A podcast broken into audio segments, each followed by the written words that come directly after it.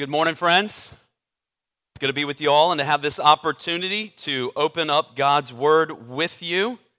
Why don't you join me one more time briefly in prayer, and then we will look at God's Word. Let's pray. Heavenly Father, we come to you and ask that you would show us your grace, that you would impart to us your wisdom by your Spirit through your Word, that you would bring eternal new life, and that you would sanctify your people and remind us of the new life that we have in Christ. And we pray this in Jesus' name, amen. All right, friends, go ahead and open with me in your Bibles to Genesis chapter 29, verse 31. You'll find the beginning of our passage on page 23 in the Black Pew Bibles that we've provided. We're going to be considering Genesis 29, verse 31, all the way through chapter 30, verse 24. And I want to encourage you to open to the passage so that you can follow along as I read it here in a few moments. And I want to encourage you to keep your Bible open throughout our time because we'll be looking often at the passage this morning. I wonder if you've ever encountered obstacles in the accomplishment of some big plan in your life. Maybe you have plans to rehab your house and you begin the rehab process but run into unexpected obstacles like a foundation that needs to be fixed, or electrical wiring that's out of code, or walls that you plan to remove that you come to find out they are actually load-bearing. Now, maybe it's an obstacle in an entrepreneurial or business venture. You have big plans to start a business, but you run into obstacles like, where am I going to get funding for all the money that I need? How am I going to find people with the expertise to do X, Y, and Z? Because when I started this venture, I didn't realize that these tasks would need to be done, and I have no expertise in those areas. When we have plans, we often encounter obstacles. Now, I think it's normally the case that these obstacles can be overcome with a little thought and a good bit of stick-to-itiveness. We find a way around or over the obstacles. But there are times in life when we encounter obstacles that we simply can't get over or around. A hurricane hits during your planned beach vacation. Not an obstacle you are going to work through. Canceled flights for your business trip, and there are no other flights available or connecting flights to where you're going. Insufficient funds to sustain your business venture. Chronic illness that there's no answer for. A relationship that's broken beyond repair. There are times when we encounter obstacles that we simply can't get past. But God never encounters obstacles that he can't overcome. In fact, one of the key storylines in our study through Genesis so far is how God overcomes every obstacle to accomplish the fulfillment of his promises to his people. I mean, you think about some of the obstacles he's overcome so far in Genesis. He has overcome homicide. Cain murdered Abel. He has overcome worldwide rebellion. Think Noah and the flood. He has overcome worldwide idolatry. Think the Tower of Babel. He has overcome drunkenness, foolishness, fear, lying, warmongering kings, marital unfaithfulness, cheating, barrenness, old age, and even death itself. Thus far, the story of Genesis has in part been about God overcoming every obstacle to bring about the fulfillment of his promises to his people. And our passage this morning is another wonderful example of that. So if you have your Bible open in front of you, I want you to follow along as I read the passage for us now. Again, we're looking at Genesis chapter 29, verse 31. All the way through Genesis 30, verse 24. This is God's Word. When the Lord saw that Leah was hated, he opened her womb, but Rachel was barren. And Leah conceived and bore a son, and she called his name Reuben, for she said, because the Lord has looked upon my affliction, for now my husband will love me. She conceived again and bore a son and said, because the Lord has heard that I am hated, he has given me this son also. She called his name Simeon. Again she conceived and bore a son and said, now this time my husband will be attached to me, because I have borne him 3 sons. Therefore his name was called Levi. And she conceived again and bore a son and said, this time I will praise the Lord. Therefore she called his name Judah. Then she ceased bearing. When Rachel saw that she bore Jacob no children, she envied her sister. She said to Jacob, give me children or I shall die. Jacob's anger was kindled against Rachel, and he said, am I in the place of God, who has withheld from you the fruit of the womb? Then she said, here is my servant Bilhah. Go into her, so that she may give birth on my behalf, that even I may have children through her. So she gave him her servant Bilhah as a wife, and Jacob went into her. And Bilhah conceived and bore Jacob a son. Then Rachel said, God has judged me, and has also heard my voice and given me a son. Therefore she called his name Dan. Rachel's servant Bilhah conceived again and bore Jacob a second son. Then Rachel said, with mighty wrestlings I have wrestled with my sister and have prevailed. So she called his name Naphtali. When Leah saw that she had ceased bearing children, she took her servant Zilpah and gave her to Jacob as a wife. Then Leah's servant Zilpah bore Jacob a son, and Leah said, good fortune has come. So she called his name Gad. Leah's servant Zilpah bore Jacob a second son. And Leah said, happy am I, for women have called me happy. So she called his name Asher. In the days of wheat harvest, Reuben went and found mandrakes in the field and brought them to his mother Leah. Then Rachel said to Leah, please give me some of your son's mandrakes. But she said to her, is it a small matter that you have taken away my husband? Would you take away my son's mandrakes also? Rachel said, then he may lie with you tonight in exchange for your son's mandrakes. When Jacob came from the field in the evening, Leah went out to meet him and said, you must come in to me, for I have hired you with my son's mandrakes. So she lay with her, so he lay with her that night. And God listened to Leah, and she conceived and bore Jacob a 5th son. Leah said, God has given me my wages because I gave my servant to my husband. So she called his name Issachar. And Leah conceived again, and she bore Jacob a 6th son. Then Leah said, God has endowed me with a good endowment. Now my husband will honor me because I have borne him 6 sons. So she called his name Zebulun. Afterward, she bore a daughter and called her name Dinah. Then God remembered Rachel, and God listened to her and opened her womb. She conceived and bore a son and said, God has taken away my reproach. And she called his name Joseph, saying, may the Lord add to me another son. If you're taking notes, the main lesson of our passage this morning is that God's promises prevail in the face of the obstacles of suffering and sin.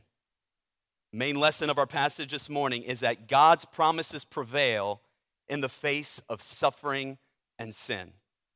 And what we're going to do with the rest of our time is walk through the passage. I'm going to explain it as we go. Then we're going to consider how this passage is fulfilled in Jesus. And then we're going to consider a few points of application for our lives today. So let's go ahead and take a look at the passage together. Look with me at verse 31 of chapter 29. It says there, when the Lord saw that Leah was hated, he opened her womb, but Rachel was barren.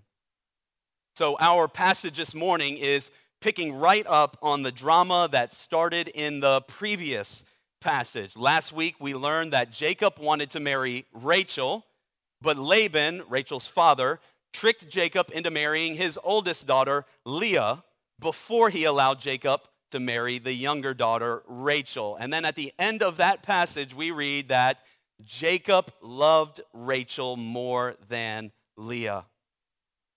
But it's not just that Jacob loved Rachel more than Leah.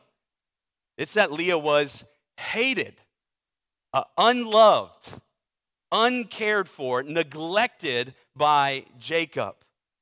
But we see in the passage, even though she may seem or feel invisible to her husband, she isn't invisible to God. The Lord saw that Leah was hated. If you think back to the interaction between Sarah and Hagar, when Sarah cast Hagar out into the wilderness where she was probably going to die, the Lord saw Hagar's plight in the wilderness and came to her aid. In the same way, he sees Leah's plight and he comes to her aid and he gives to her children.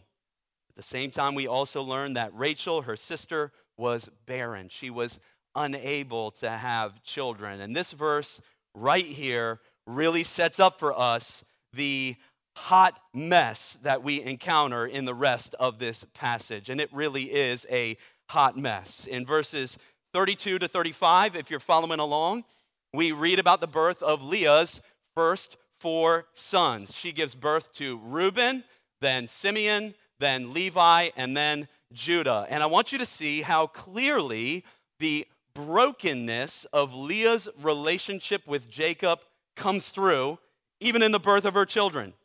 Notice what she says as she names her first three sons. Look at verse 32. Because the Lord has looked upon my affliction, for now my husband will love me. He doesn't love me, but maybe he will love me now. That's what comes through in the name of her first son. That's what she's naming him. Now look at verse 33. Because the Lord has heard that I am hated, he has given me this son also. The name Simeon reflects the fact that she is hated by her husband. Now verse 34. Now this time, it didn't happen with the first child or second child. Now this time my husband will be attached to me because I have borne him three sons. She so desperately wants to be loved by Jacob that the names of her first three sons all express a longing for him to show her some level of affection, some level of love, some level of commitment. It's not until her fourth son, Judah, in verse 35, that she finally just gives praise to God without mention of a relationship to Jacob. And then I want you to see, notice here how Rachel responds in verse 1 of chapter 30. When Rachel saw that she bore Jacob no children, she cast herself on the mercy of God and waited for him to act. Wait, that's not what it says, does it? Oh, here we go. When Rachel saw that she bore Jacob no children, she entrusted herself to God's will, knowing that he would withhold no good thing from her. That's not what it says either, does it? When Rachel saw that she bore Jacob no children, she envied her sister. She was filled with jealous anger. She wanted the children that Leah had, and she takes it out on Jacob. Give me children or I will die. You kind of want to step in and just say, like, actually, you won't die. But you can see the anger and the envy coming through there. Give me children or I will die. And Jacob, rather than responding with grace, rather than responding with forbearance, fires right back at her in anger. His anger was kindled. Am I in the place of God? Children come from him. I can't control this. And while that is technically true, the fact that he fires back at her in anger undermines any potential for his words to bring healing and peace, undermines any potential for him to redirect her envy towards seeing all the other ways that God has provided for her, and it just goes from bad to worse. Rachel makes the same terrible decision that Sarah made in Genesis 16. She said, I'm going to take matters into my own hand. If God isn't going to provide for me a child, I'm going to give to my husband my servant. So she invites her servant into their marriage so that she might have children through her. The servant has two sons, and notice what Rachel names them. Look at verse 6 again of chapter 30. God has judged me. God has vindicated me. And he's also heard my voice and given me a son. Now look at verse 8. Just straight up, out in the open. I'm naming my son, with mighty wrestlings I have wrestled with my sister, and I have prevailed. She basically names her sons vindicated and victory. Right? Take that, Leah. God has vindicated me and has given me victory over you. You see the anger and the envy and the jealousy pouring out in the names of her children. But it keeps getting worse. In verses 9 to 13 of chapter 30, not to be outdone by her sister, Leah brings her servant into their marriage with Jacob. There are now 4 women involved. She has 2 more sons through her servant, and look at their names. Verse 11, you can just see them now firing back at each other through their kids' names. Good fortune has come. Verse 13, happy am I, for women have called me happy. This is an all-out battle of the names. They are feuding with each other in the names they've given their sons. Kids, I don't know if you have siblings or just with other kids. Have you ever beaten your sibling in a game or outwitted them in some way? Maybe you stick out your tongue when your parents aren't looking, or you do kind of this. I outwitted you. I beat you. I got the best of you, right? When you do that, hey, let's just hit pause real quick. That's not good. That's wrongful boasting.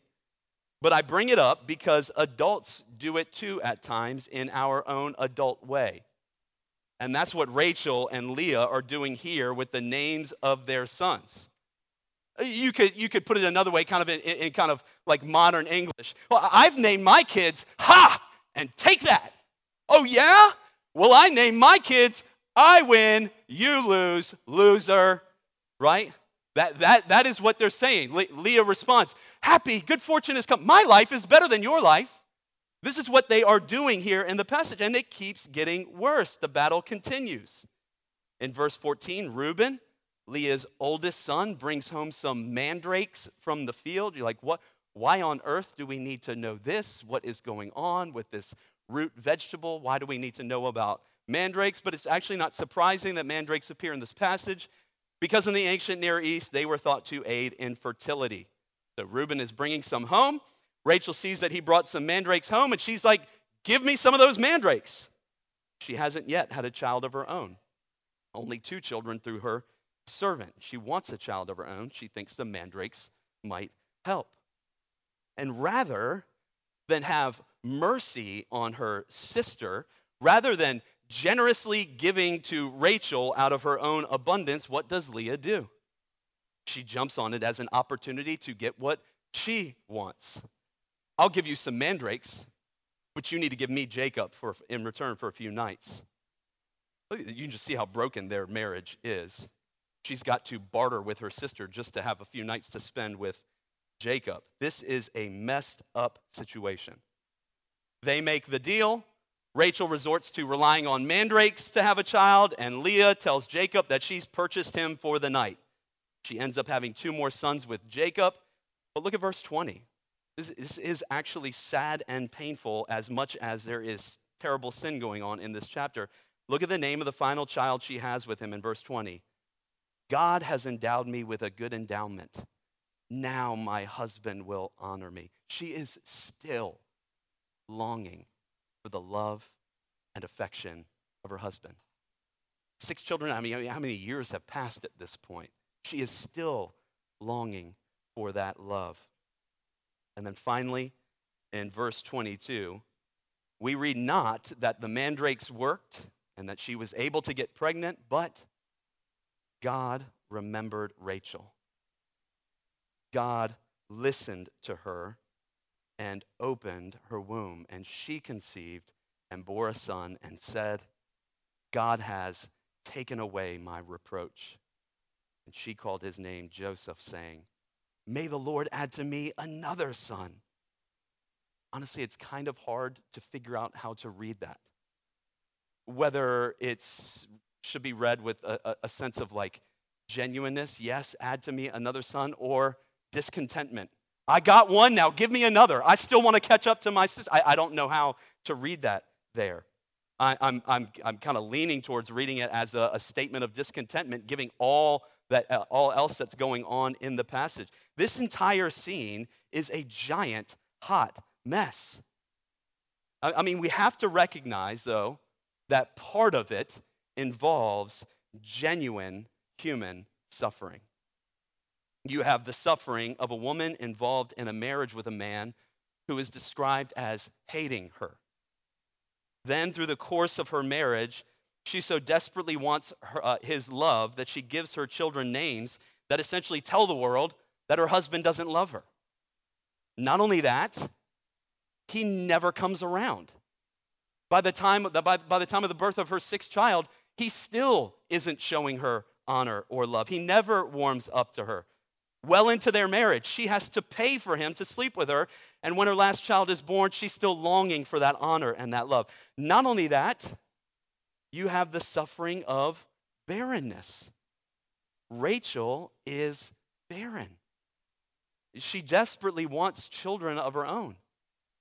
And she has to watch as every other woman in the scene seems to have children with ease. Leah, Bilhah, Zilpah, they're able to get pregnant and produce children quickly. And she's standing by watching this happen. It's like everyone's able to get pregnant but her. There is genuine suffering going on in this chapter that we have to acknowledge and take into account. But there's also lots of sin happening here. And we can't miss that.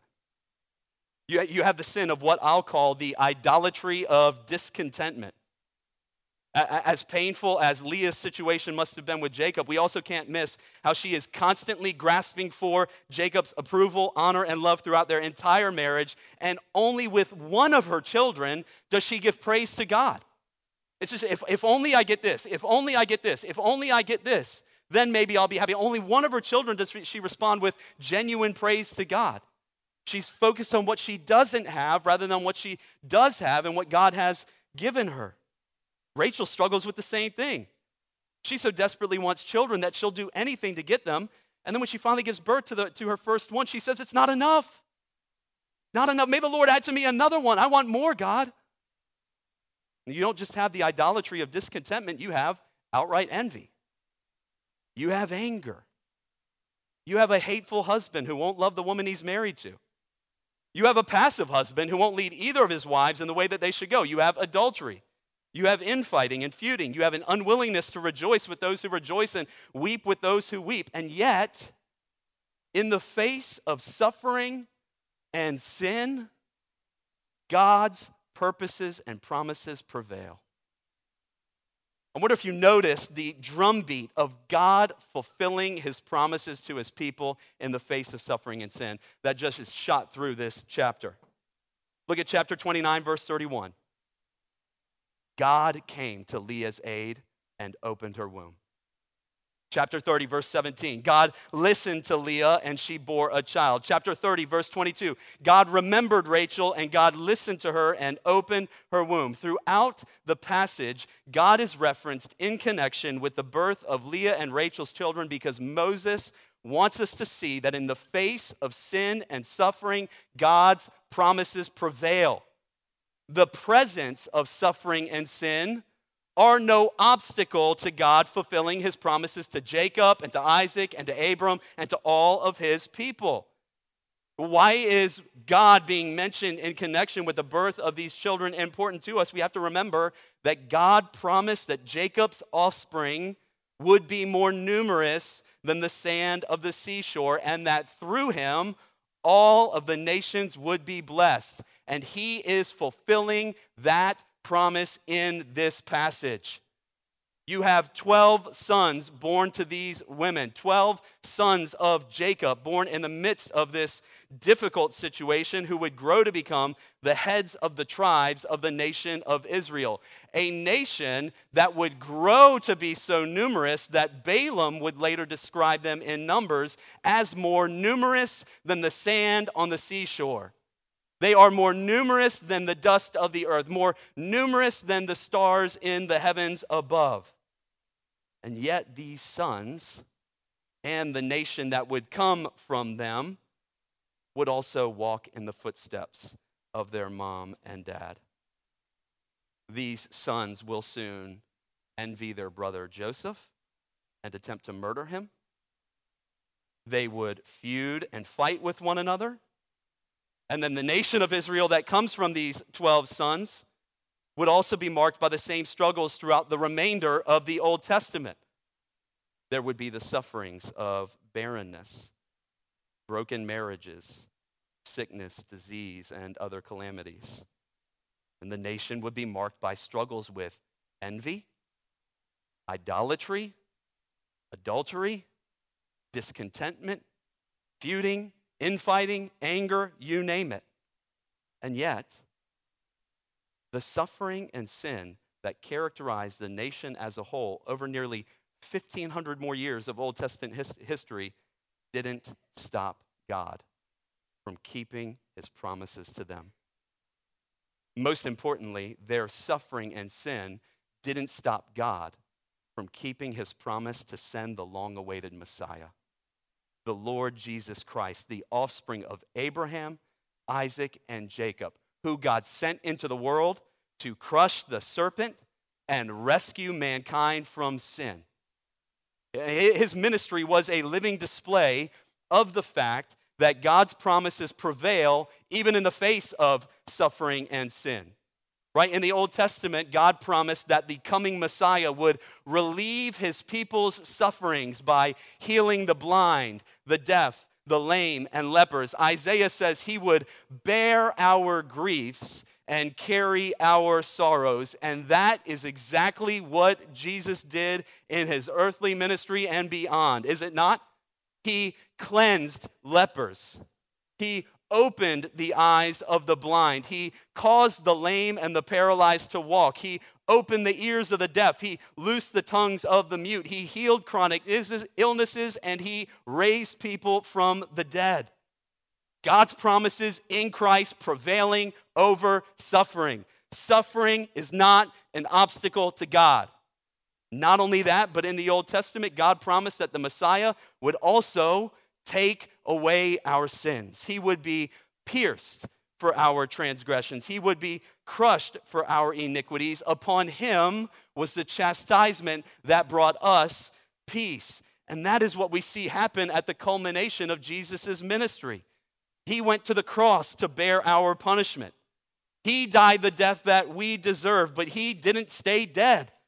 In the face of his own suffering and the sacrifice that he made for sin, God's promises still prevailed because God promised that the Messiah would rise from the dead, and Jesus did just that. He rose in power, displaying to all that God's promises will always prevail. It doesn't matter what obstacle stands in the way of God accomplishing his promises. It doesn't matter how great the suffering is. It doesn't matter how great the sin is. God and his promises always overcome the obstacles that seem to stand in his way. Jesus rose from the dead. He called to all people everywhere, telling them to repent, to turn from sin and trust in him for the forgiveness of sins. And those that do will not only be forgiven, justified, adopted, and made righteous once for all, they will also be granted the assurance that no matter the suffering they endure and no matter their continued struggles with sin, God's promises to them will prevail in the face of suffering and sin. And with the time that we have left, I want us to meditate on that reality and what it means for our lives. I want you to consider how this passage teaches us that God's promises prevail in the face of suffering. Notice again chapter 29, verse 31. The Lord saw that Leah was hated. Right? Leah experienced the suffering of being in a marriage with a man who is described as hating her. Then we see the pain of her suffering come through and how she names her children, just longing for him to love her. When we come to the sixth and final child that she gives birth to here, at least in Scripture, she's still looking for her husband to show her some honor. But it's not just Leah who's suffering, right? Rachel is also suffering. We saw how she was barren, unable to have children. Then she had to endure the pain of watching seemingly every other woman around her have multiple children with ease. Not only that, but in her culture, barrenness was connected with shame and disgrace. It was a stigmatized condition in a sense, which is why in chapter 30, verse 23, after she has her first child, she says, God has taken away my reproach. He has removed my shame. These women, members of God's chosen family, in different ways endured suffering. Suffering in all of its varied forms isn't something that God's people are exempt from experiencing. I know some of you are experiencing different forms of suffering today. And maybe you're experiencing a suffering like Leah. Maybe you're in a marriage that is broken. It doesn't seem like it's going to get better. And maybe like Rachel, you long to have children but are struggling to get pregnant. Maybe you're experiencing the suffering of battling disease or chronic illness or seemingly just debt that is stacking up to the sky and you don't know how you're going to overcome it. Maybe you're battling unemployment. Things just keep falling through for you professionally. Maybe you're experiencing loneliness or constant battles with anxiety and depression or addiction of some sort. There are so many different ways that we might suffer in the course of our lives. And while I can't say that I know exactly why this is happening to you, I can say with confidence that all things, including your suffering, work together for good for those who are called according to God's purposes. But not only that, I want you to know that God isn't unaware of your sufferings. We see again in verse 31 of chapter 29, the Lord saw that Leah was hated. Throughout Scripture, when God sees his people in need, it communicates his personal care, his personal attention, and his personal commitment to act on their behalf. We see this throughout the passage. The Lord looks upon Leah's affliction. The Lord hears Leah's cries. Or look at chapter 30, verse 32. God remembered Rachel. God listened to her and opened her womb. God took away her reproach. Right? When it says that God remembered Rachel, it's not because he forgot her. When that word is used, it means God is acting on the promises he made in the past and bringing about their fulfillment. Just like God promised Noah that he would preserve him through the flood, when the flood comes, we're told that God remembered Noah and delivered him. And to my friends who are suffering today in different ways, I want you to know that your sufferings are not missed by God. They're not lost on him. He is personally aware of the sufferings you're enduring. He doesn't just look down and see a mass of people who are suffering. He sees you, each of you, individually. He sees you, and he's aware of what's going on in your life. He sees your suffering. He hears your cries. He will not forget you. He remembers and will deliver all of his people. Now that deliverance from your suffering may not happen right away. We'll have to see this in the passage. Rachel waited for years for her first child of her own. Scripture and experience require us to acknowledge that you also may never be delivered from the sufferings you're experiencing, at least on this side of heaven. Leah never saw her relationship with Jacob change. She was never honored. never loved. But whether we experience some relief from our sufferings or never experience relief from our sufferings on this side of heaven, our sufferings won't stop God's promises from prevailing. He will complete the good work that he began in you. He promised it. As mysterious and difficult as it may be for us to confront, our sufferings are actually one of the chief ways he does that. But not only will he complete the good work that he began in you, he will ultimately deliver you from your suffering. Death won't stop God from keeping his promises to you. We've seen that throughout Genesis. There's a Japanese art form known as kintsugi.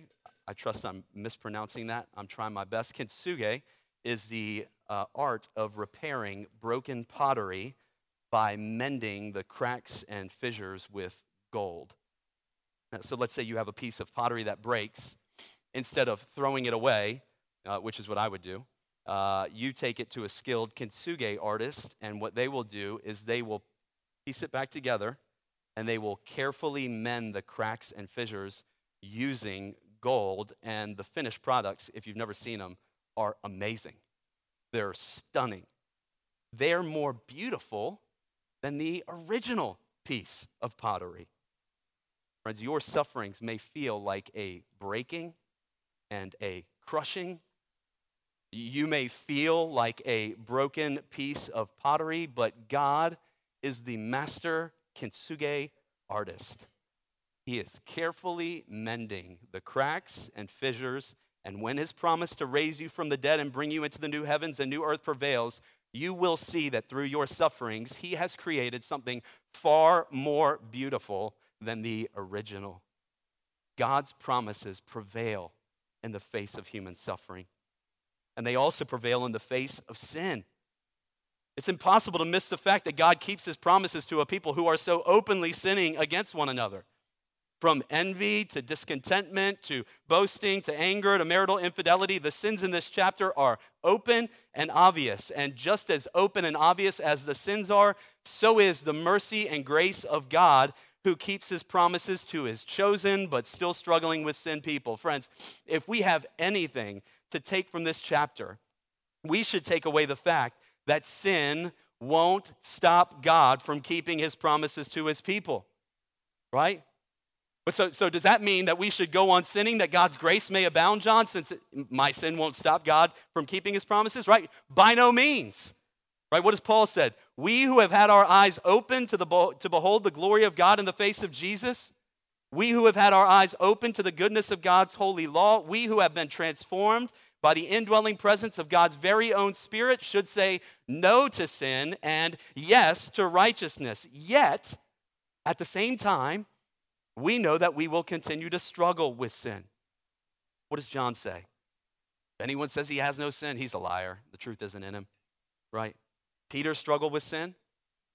Paul struggled with sin, even calling himself the chief of sinners at the end of his life. The New Testament church struggled with sins like envy, boasting, anger, marital infidelity, basically everything that we see here. And if we're honest, there are times where we struggle in much the same ways. And yet, in spite of that, in spite of our continued struggles, God's mercy and grace continue to abound and overflow to us in Jesus Christ. God continues keeping his promises to us and fulfilling his purposes in us, even in the face of our sins. His promise that there is now no condemnation for those who are in Christ still prevails for you, even if you've struggled with sin today. His promise that he will lose none of whom the Father has given to him still prevails in the face of your struggles with sin. His promise that death and sin with it will be swallowed up in victory prevails in the face of continued struggles with sin. In whatever ways that you have struggled with sin this past week or will struggle with sins in the week to come, those sins will not prevent God's promises from prevailing to you and to the church as a whole. And kids, I want you to get this. I want you to wrestle with this. I want you to sink your teeth into the sweetness of this reality. Your struggles with sin, if you have trusted in Jesus, will not keep God from keeping his promises to you. He has committed himself to you fully. He has given Jesus to die on your behalf. He has caused Jesus to rise again by the power of the Spirit. And that Spirit, if you've trusted in Christ, now dwells in you. And he will also cause you to rise from the dead on that last day. I trust I wasn't raised particularly in a Christian family where we were talking about Scripture regularly and talking about God's law and talking about follow Jesus. But I'm assuming for you, if you've been raised in a household like that, you might be tempted to think that if you sin, you've kind of blown it. That's it. Because what happens with mom and dad? They, if they're honest, they probably sometimes respond to your sin with like outright anger, and they're just disappointed, and you start to think, oh, this is how God thinks about me. But if you are in Jesus Christ, New Testament teaches us over and over again, God is fully pleased with you. Fully pleased. He rejoices over you with singing, Zephaniah says. So you can trust that God will also keep his promises to you, right? As Richard Sibbs so wonderfully put it, there is more mercy in Christ than sin in us. In your struggle with sin, don't forget that as numerous as your sins may be, his mercy is more. He kept his promise by sending his son to die for you, and he will keep his promise by sending his son to gather you and bring you into his kingdom where there will be no more suffering or sin. And we will see there fully and completely that God's promises prevail over suffering and sin once and for all. And I want you to listen. This mercy and grace from God through Jesus Christ is extended to you today if you don't understand yourself to be a follower of Jesus. Jesus came to save sinners, even the worst of sinners. One of the things that we see in our passage is the surprising reality that God chooses the most unexpected. God chooses the unlovely and unloved Leah to pour out his grace in giving her children, one of whom is the family line through whom the Messiah would come, Judah. You may think you're not the right fit for God, that God is looking for people who are better than you, and I just want to let you in on a little secret. None of us are the right fit for God. All of us in our sin were unlovely like Leah, and yet God showed mercy to us. There's no sin that puts you out of God's reach, no sin so shameful that he would be unwilling to save you. He is a God who takes away the reproach of his people. He takes away our shame and guilt. He removes the curse and places on us a crown. And friends, he will do that for you too. If you look around this room, he's done that for most of the people in this room, and we'd love to talk to you about how he's done that for us and how he can do that for you too. The call now for those who've trusted in Christ, who've experienced the reality that God's promises prevail over suffering and sin, the call for us now is to walk in a manner worthy of the gospel.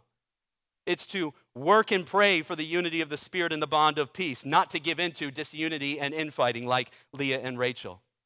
It looks like rejoicing with those who rejoice and weeping with those who weep, rather than doing the opposite as they did throughout the chapter. It looks like speaking the truth in love, rather than lashing out in anger like Jacob did. It looks like keeping the marriage bed undefiled, turning away from sexual immorality, rather than welcoming it into their life, into your life like they did. It looks like remembering that God has promised us the presence and power of the Holy Spirit and to be our ever-present help in times of trouble and temptation. And that's the call for us in the week ahead, to walk in a manner worthy of the good news that we've received in Jesus Christ, in recognition of the mercy and grace that God has shown us. And if we stumble and fall into sin, getting up, confessing it to the Lord, and relying on his promise that if we confess our sins, he is righteous and just and will forgive us of our sins. And we can do that because we know that God's promises will prevail in the face of suffering and sin. Let's pray.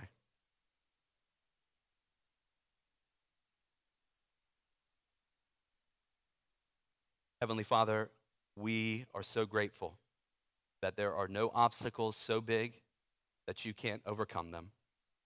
Remind us of that today. Help us to embrace that truth and to even rejoice in the fact that the obstacle of death, which would seem to stand in the way of the accomplishment of your purposes, is the gateway to eternal life.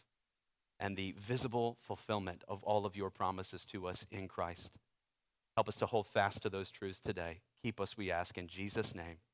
Amen.